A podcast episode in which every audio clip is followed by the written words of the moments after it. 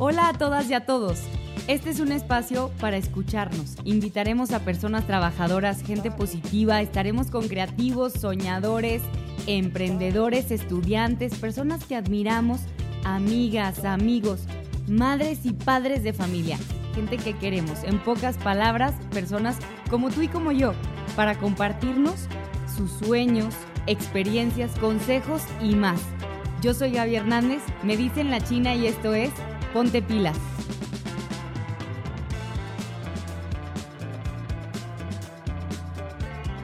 Bienvenidas y bienvenidos a un capítulo más del podcast Ponte Pilas. Muchísimas gracias por estar aquí a toda la comunidad que nos escucha. Hoy tenemos a un invitadazo de lujo, a un hombre, a un ser humano. ¿Qué voy a decir? Primero es un ser humano increíble que nos ha puesto la muestra y el ejemplo que no hay nada que nos pueda impedir ser felices, poder aportar algo a los demás y sobre todo poner el ejemplo.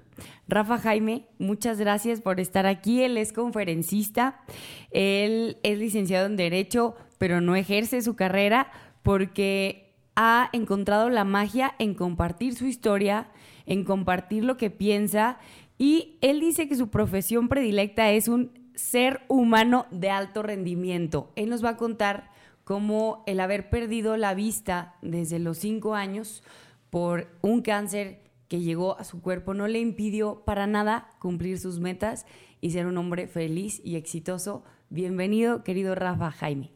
Gaby, ¿qué tal? Muchísimas gracias por la invitación. Estoy muy contento de poder estar aquí, que me hayas invitado a tu podcast y poder compartir con toda la gente que nos escuche un poquito de lo que hacemos y por lo que estamos aquí aferrándonos todos los días a la vida.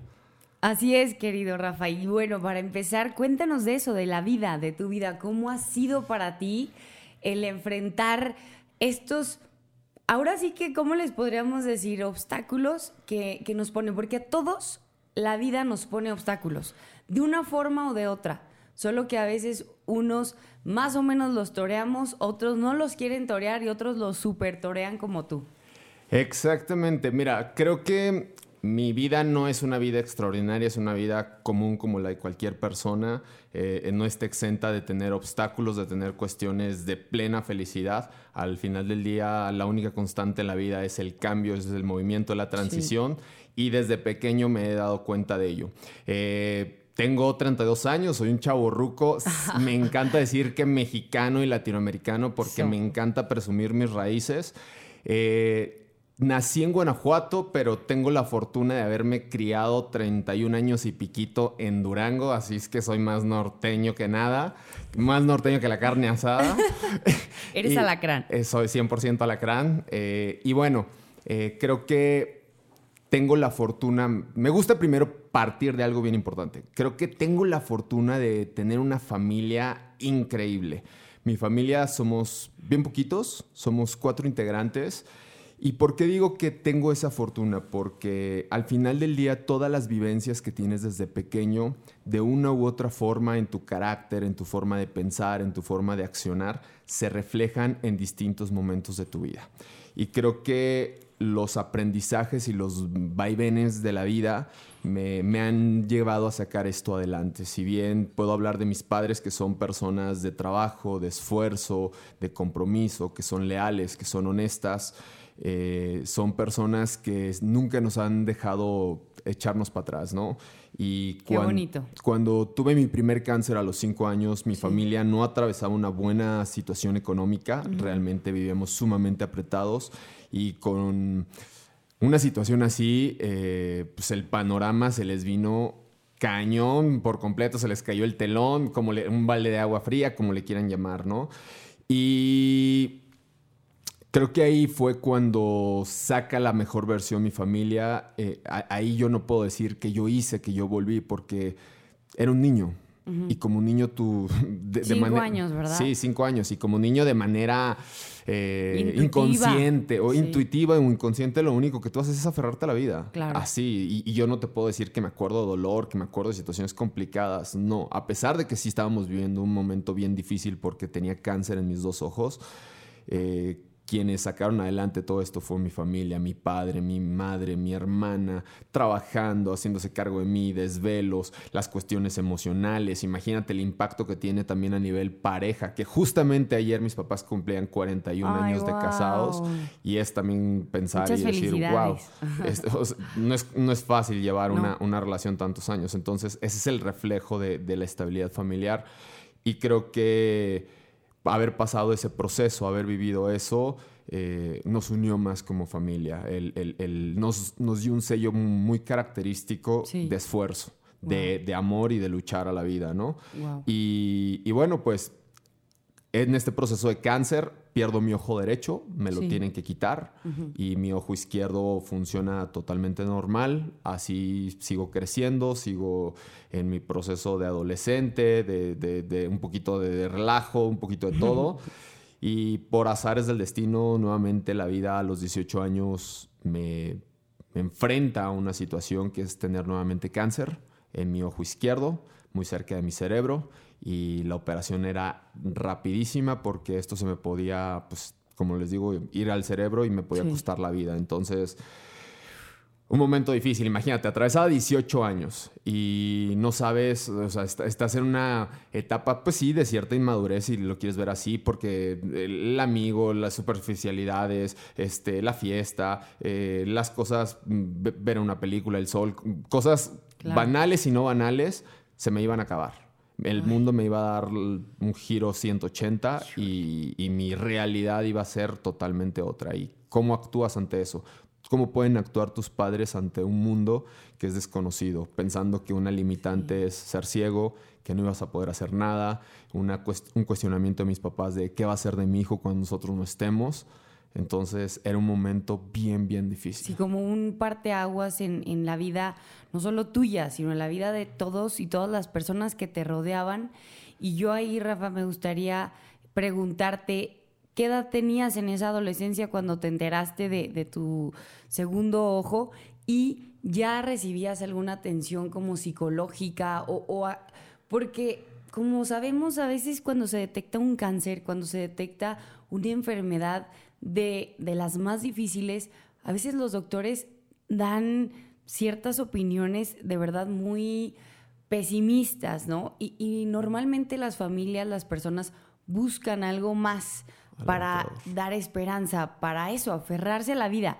Ahí, ¿cómo, cómo le hicieron? No, realmente no tenía una ayuda psicológica. Eh, cuando nos dicen que yo tengo cáncer, tenía 18 años, nos dicen que tengo cáncer, es como Rafa, te tienes que operar en un, más tardar un mes. O sea, no más tiempo, por favor. Entonces es como digerir todo este proceso. Lo único que yo quería hacer era comerme el mundo en ese mes.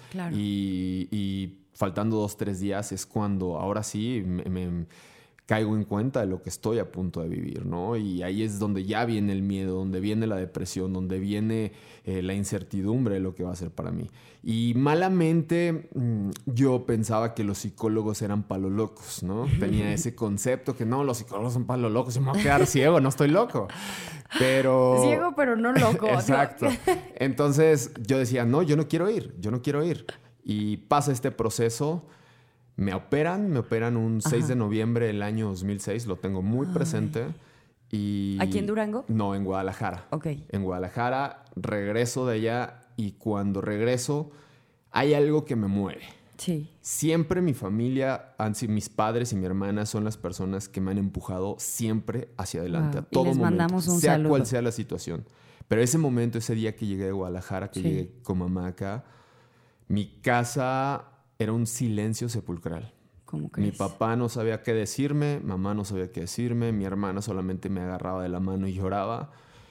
Y yo no quería ese ambiente en mi casa. Yo no podía estar eh, metido en tristeza, en silencios, en dolor. No, no. Y dije, ok, es momento de yo echarme un poquito emocionalmente quizá a la familia al hombro. Okay. Y darle para adelante. Si mis padres, si mi hermana me veían bien, ellos iban a estar bien. Wow, qué responsabilidad tan grande acabas de demostrar en esto que nos cuentas, Rafa, porque ¿Cuántas veces nos gusta ser víctimas, no? No, es que pobrecita de mí, pobrecito de mí, con, a veces con un simple dolor de cabeza, de estómago, porque algo no te salió bien en tu trabajo, porque probablemente, este, no sé, te, te lastimaron en una relación y ve tú esta enfermedad, esta, pues ni siquiera, no le podemos decir enfermedad, este reto que Dios te mandó en tu vida, que el universo te, te envió. Me puso en el camino. Ajá, que te puso en el camino, como nos pone a todos retos. O sea, en lugar de victimizarte, como creo que lo podemos hacer todos, te responsabilizaste y le dijiste a tu familia, ¿saben qué? Esto no nos va a tirar, esto nos va a fortalecer. Yo creo que uno de los, de los peores defectos eh, del ser humano es tener ese gran superpoder de victimizarse, de autoflagelarse, de autocompadecerse, de tirarse al piso para que alguien lo levante y le solucione los problemas o te digan, ay, no, eres muy bueno, todo va a estar bien. Y creo que se vale, se vale la ayuda, se vale que te quieran, que te apapachen, pero si tú no das ese primer paso, realmente la ayuda es parcial, es, es, momentánea, es un flachazo, realmente no te soluciona nada. Y por ahí podían llegarme y decir, no te preocupes, Rafa, todo va a estar bien, pero la realidad es que si yo no tomaba acciones en mi vida, eh, nadie me iba a solucionar el mundo. Y más ante lo que venía para mí, ¿no? El, la incertidumbre, a ver, ¿y cómo voy a socializar? ¿Y cómo? Porque no era fácil ¿y tu socializar. Trabajo? ¿De qué voy a vivir? O sea, yo siempre lo platico de esta forma. Ok, papá y mamá estaban ahí conmigo. Y en el momento que yo estirara la mano, papá y mamá me iban a dar lo que yo quisiera. Pero ellos no iban a ser eternos. Según el ciclo de la vida, ellos se van a ir mucho antes que yo. ¿Y de qué me iba a valer yo? ¿Cómo me iba a hacer independiente, responsable? ¿Qué me iba a hacer sentir pleno, feliz, satisfecho? Si yo no tomaba las propias riendas de mi vida, ¿no? Eso tenía que quitarles esa responsabilidad, tenía que empoderarme a, mí y quitarles el poder a los demás para solucionarme la vida. Wow, wow, wow, qué poderoso lo que estás diciendo, querido Rafa. Y, y justo en esa acción que tomaste, te vemos en conferencias por todo el mundo, no solo por todo México, sino por Latinoamérica, por algunas otras partes. Ahora sí que eh, pocos duranguenses tal vez han llegado y sé que cada vez vamos a llegar más lejos los duranguenses. Pero cuéntame ahora cómo ha sido esta etapa ya adulta tuya, según tu chaborruco, cero chaborruco, esta etapa adulta en donde dices, bueno, ok, tengo que ponerme a chambear, tengo que ponerme activo, que nos cuentes como ya esta etapa laboral activa de tu vida y también me encantaría que nos cuentes el deporte, cómo te ha ayudado en tu vida, en tu día a día, como tú le llamas, es una terapia ocupacional. No te dedicas a eso al 100%, pero sí es parte de tu día a día. Exacto. Mira, creo que lo primero que tenía que hacer ante el desconocimiento, ante la falta de información de qué podía hacer un ciego, qué no, romper los paradigmas, los estigmas, etc., las etiquetas, era salir y, conocer el mundo, tocar el mundo, abrir puertas, patear puertas, tumbar paredes, ventanas, lo que hiciera necesario para poder eh, eh, incluirme en el mundo. Yo siempre he tenido una máxima eh, a raíz de esto. Yo no espero que el mundo sea accesible a mí. Yo prefiero ser accesible al mundo. Prefiero evolucionar, cambiar, adaptarme a que el mundo se adapte a mí. Porque esperar que las, las dinámicas o las circunstancias exteriores se adapten a mí es bien complicado. Es más fácil yo ser ese factor de adaptación. Entonces, eh, como te dije, socializando, porque a veces incluso la gente tenía miedo en acercarse, en platicar conmigo, en eh, decirme, ¿qué, pasa si le, acerco y le digo, hola, ¿cómo estás? ¿Ya viste? Ay, ya le dije, viste al ciego, Dios mío, ¿dónde me escondo? ¿No? Ya la regué, eh, por no decir una palabrota. Este, y, y, la realidad es que no pasa nada. O sea, también me decían, ¿y cómo te digo? El sellito, Rafita. Le digo, es que no me tienes que poner un adjetivo, así me tienes que decir mi nombre, Rafa, y ni en diminutivo ni nada, y no tiene que haber un trato especial. Trátame con la dignidad que se le trata a cualquier otra persona. Eh, entonces, eh, era como abrir eso. Eh, muchas veces también me decían, Rafa, es que hay una ignorancia de los ciegos. No, no es que no, no, no es que haya una ignorancia, es que no hay la información o no hay quien lo comunique. Y en este caso, a mí, me, a mí me corresponde comunicarlo, ¿no?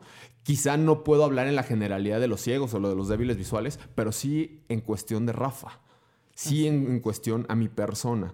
Entonces, pues eso hice, eh, me involucré, a, nuevamente regresé a estudiar porque había dejado de estudiar un tiempo, digamos que era un poquito rebelde, regresé al colegio, a la prepa, er, la universidad, eh, pues ahí tuve que estar conociendo las técnicas o las dinámicas en las que yo iba a estar estudiando, con braille, con la tecnología en una laptop, en un celular, que realmente conforme pasa el tiempo todo es más accesible y es más sencillo a través de los medios tecnológicos sobrellevar esto.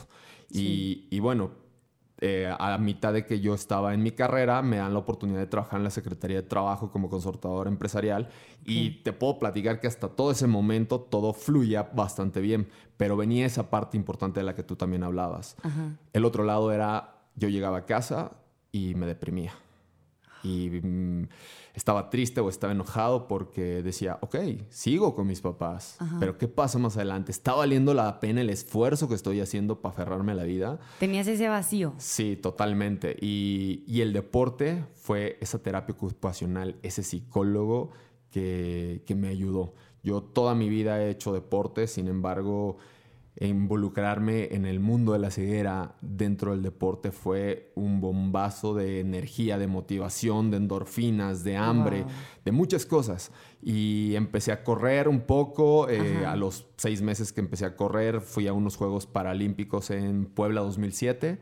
Eh, pero el tema de la discapacidad, de segmentar, de eh, cuando llegábamos y, ay, mira, ahí vienen las personas con discapacidades que son ángeles, son guerreros, son bendiciones. Y yo decía, momento, es que yo, yo ni soy guerrero, ni soy bendición. No tengo ningún superpoder. Nada, o sea, para nada. A mí eh, no me clasifiquen y no me denominen eh, como persona con discapacidad. Entonces dije, ahí nos vemos, yo no quiero estar en este gremio.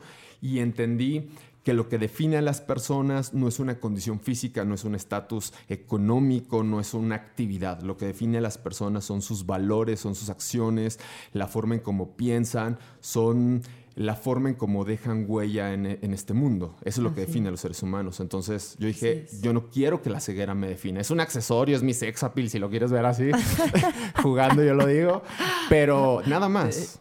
Y eso no me define. Así es que eh, decidí involucrarme en otras cosas, buscar otros, otras alternativas deportivas y en brincando entre una cosa y otra caí a lo que fue el triatlón, eh, empecé a correr maratones, carreras de ultradistancia, empecé a tener récords eh, mundiales, nacionales, latinoamericanos.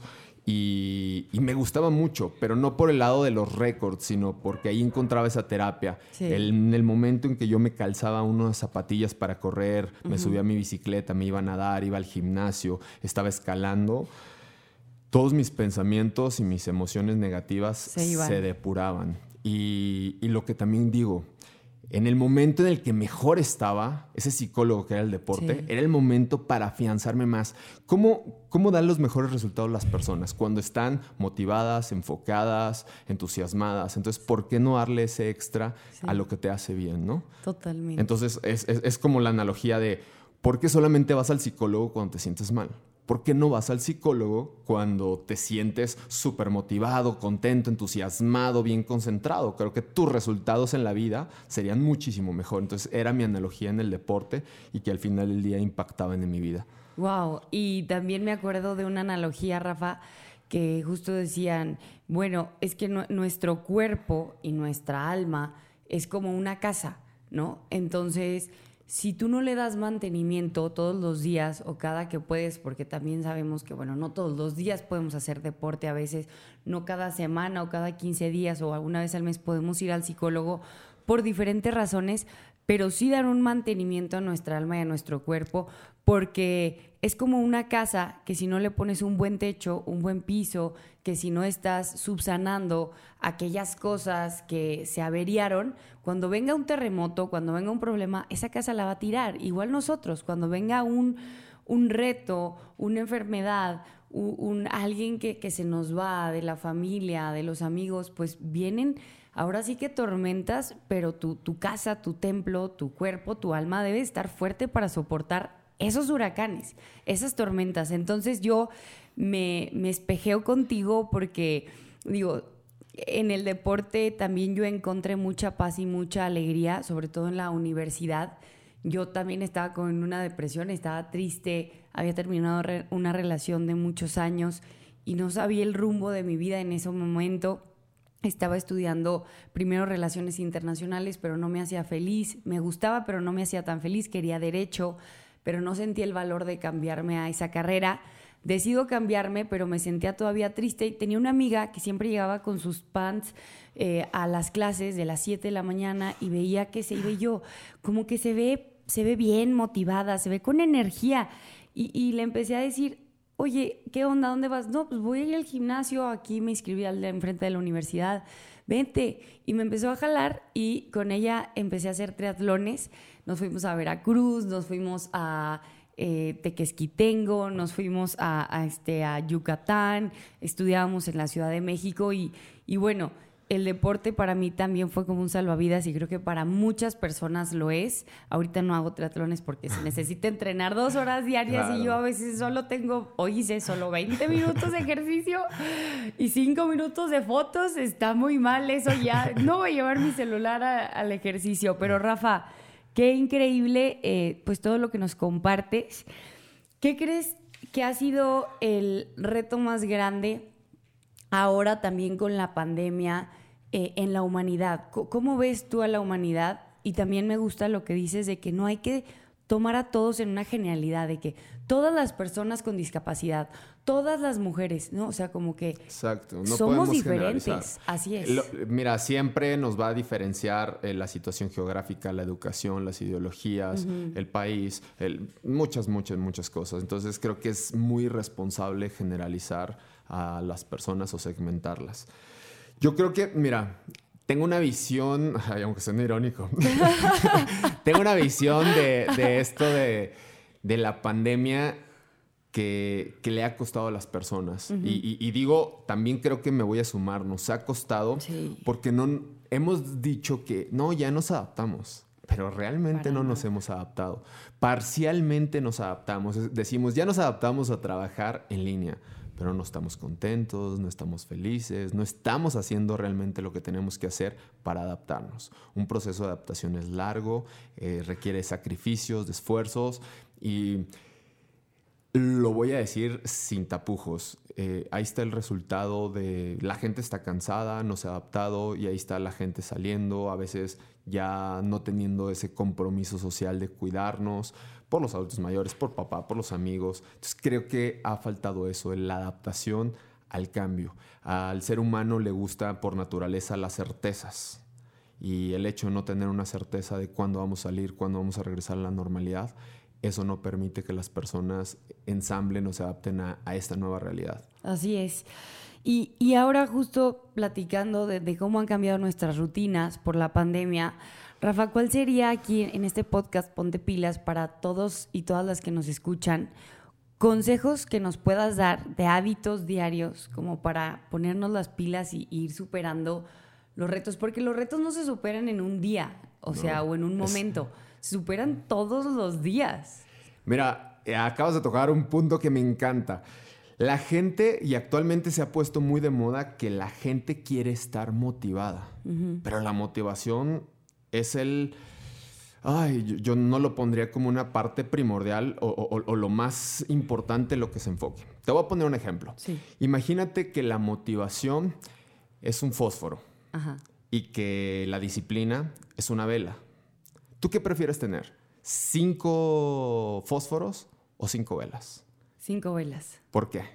Porque duran más. Exacto. La disciplina, la constancia, el hacer las cosas de manera repetitiva y constante hace que los resultados se den. La motivación se acaba. Sí. La motivación, puedes tú estar viendo, vamos a ponerlo en el mismo sentido del deporte, puedes estar viendo un video de alguien que se levanta a correr y súper padre y los paisajes y dices, yo mañana estoy, eh, ahorita estoy bien motivado, yo mañana me voy a poner mis zapas para correr y mañana en la mañana a las 8 de la mañana me voy a ir a correr, ¿no? Llega el día siguiente, Tú estabas súper motivado, ves tus zapatillas a las 8 de la mañana y dices, Ay, mejor el próximo lunes, ¿no?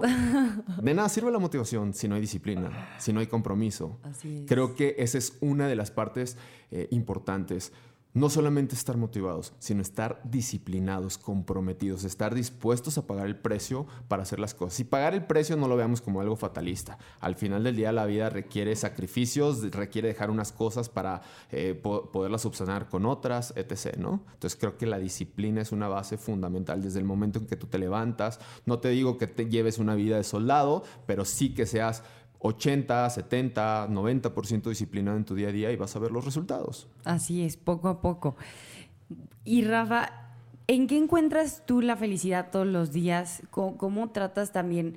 O sea, porque la disciplina es importante porque te sientas bien o te sientas mal o te sientas como te sientas, es cuando te paras, vas, trabajas, haces ejercicio, le sonríes a tu familia, a tus amigos, aunque traigas muchas preocupaciones por dentro y muchos temas.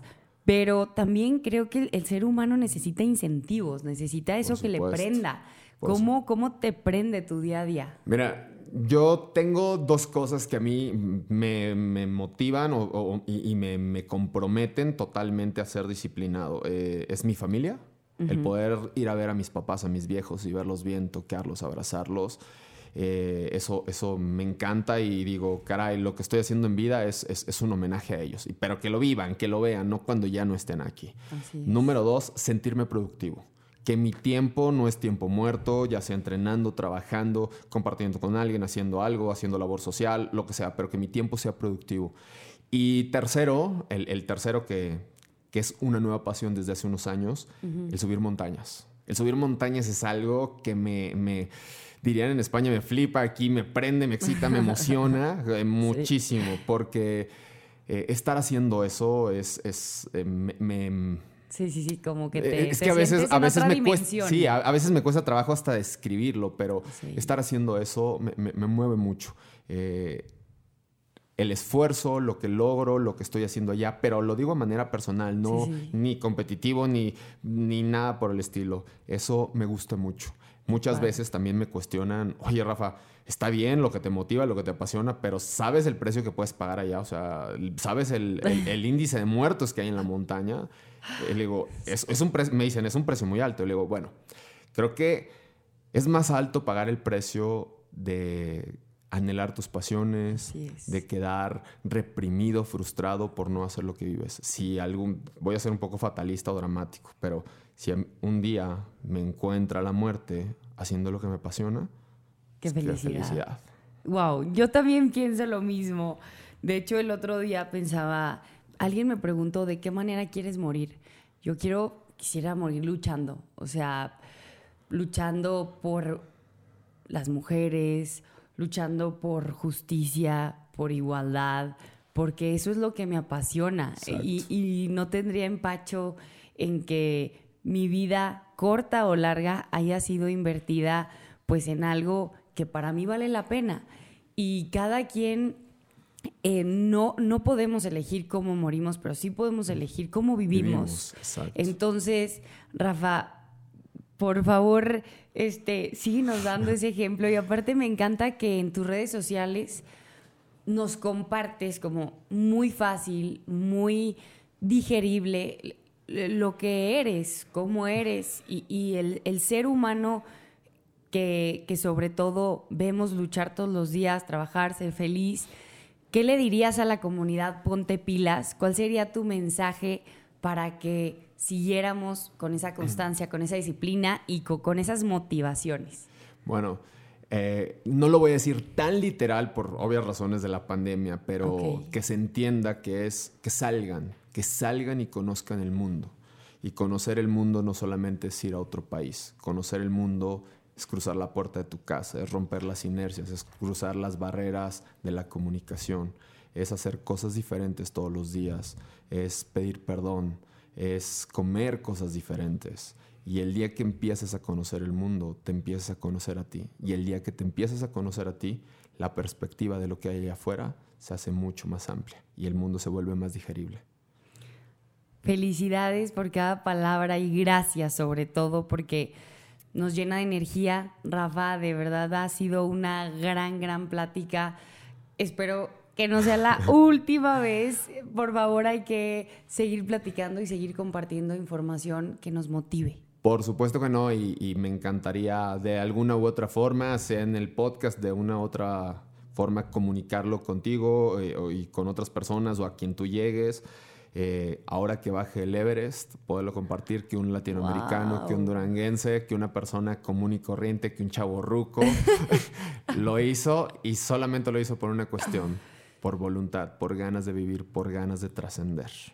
Después de ese reto del Everest, aquí te vemos en Ponte Pilas y también nos gustaría, claro, llegar a más lugares, ¿verdad? Ir a a comunidades donde no hay señal, donde tal vez no van a escuchar este podcast, pero sí nos tienen que ver, sí te tienen que ver. Compartirlo de manera de viva voz. Al final del día es, es, es, es, también nuestra chamba solidaria como las personas. Queremos cambiar el mundo, queremos cambiar el lugar donde vivimos, hay que hacer ese esfuerzo, ¿no? Hay que hacer ese esfuerzo, romper barreras, llegar a donde todavía ni siquiera llega la electricidad o no hay redes sociales, porque ahí está la riqueza que nos une de ser seres humanos y de luchar por sobrevivir, porque eso es algo que también me queda de lección en este podcast contigo, una de tantas.